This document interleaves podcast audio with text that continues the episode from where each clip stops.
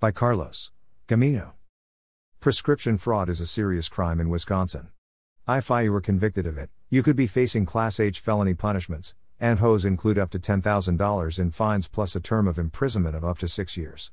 To make matters worse, if you're caught with drugs you illegally obtained by prescription fraud, the courts may convict you of separate drug offenses, too.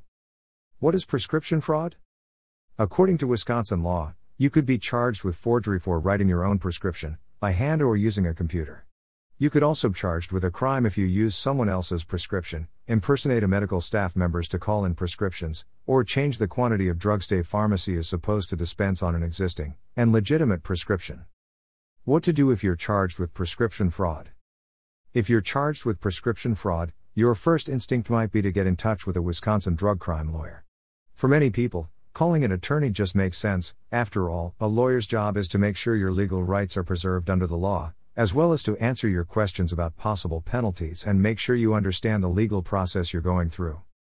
Many people who are charged with prescription fraud are also charged with corresponding drug crimes, such as possession of a narcotic or controlled substance. Those crimes, charged separately, carry their own penalties, including jail time and hefty fines.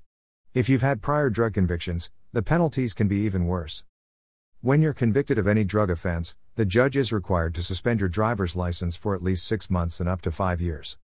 Do you need to talk to a Milwaukee criminal defense lawyer about prescription fraud? Being charged with prescription fraud is scary, and your future freedom depends on what happens in court. If you need help, call us at 414 383 6700 or get in touch with us online for a free case review. Carlos Gamino